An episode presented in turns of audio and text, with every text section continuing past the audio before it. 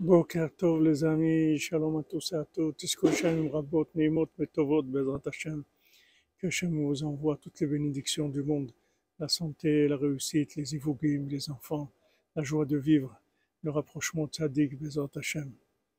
Rabbeinu dit que Pessah, c'est, ça enlève la ta'avat mamon, ça enlève le, le désir de l'argent les trois fêtes, elles réparent les trois principales euh, ta'avot, euh, plaisirs du monde. Pessah, ça répare l'argent. Shavuot, ça répare les mœurs.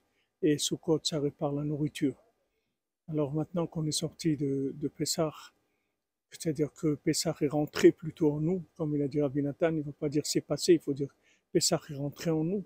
En fait, on a réparé la passion de l'argent.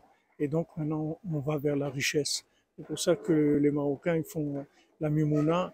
Mimouna, ça veut dire Mamoun, il est Hachem, Mimoun Hachem, l'argent il, il est Hachem. Et on dit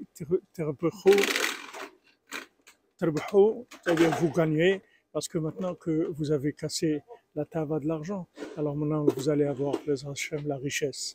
Voilà toutes les bénédictions depuis le côté la Shrina Gdosha, les Hachem. A que du bien.